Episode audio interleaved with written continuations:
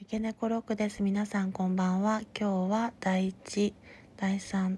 の日曜日の第3日曜日にあたっているので、趣味の、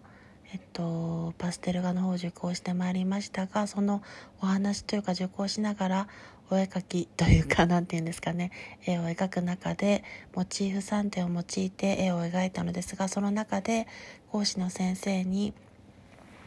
勢いのある絵だと褒めていただき、何て言うんですかね構成なども、まあ、少しずらす点など次回にあの修正点などは課題になったのですが楽しんで描くことができてその上なんかあのその絵自体のことも褒めていただいたのでなんか自分としては普通に何でもそうなんですけど枠に収まってないと普通普通っていうかいわゆる何て言うんでしょうか一般的な正解に収まっていないとダメだって思うところがあってそこは自分でそういうふうに思い込んでたんだなっていう思う節があったのでそこの気持ちを解放されたようでとても嬉しく思いましたし何て言うのかな何が普通かとかその概念もその人によって 違っていいんだなっていうこともありますし色とかを選ぶ時も同じ色であっても重ねて塗ってみたりとか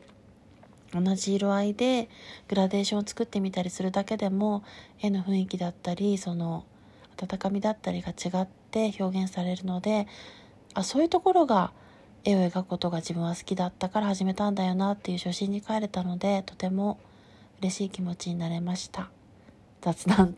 的な投稿でしたが最後までお聴きいただいてありがとうございました。もう夜半になって8時を回りましたが夜まだようやく暗くなってくるで頃でしょうかという感じでそこのそこの地域によっては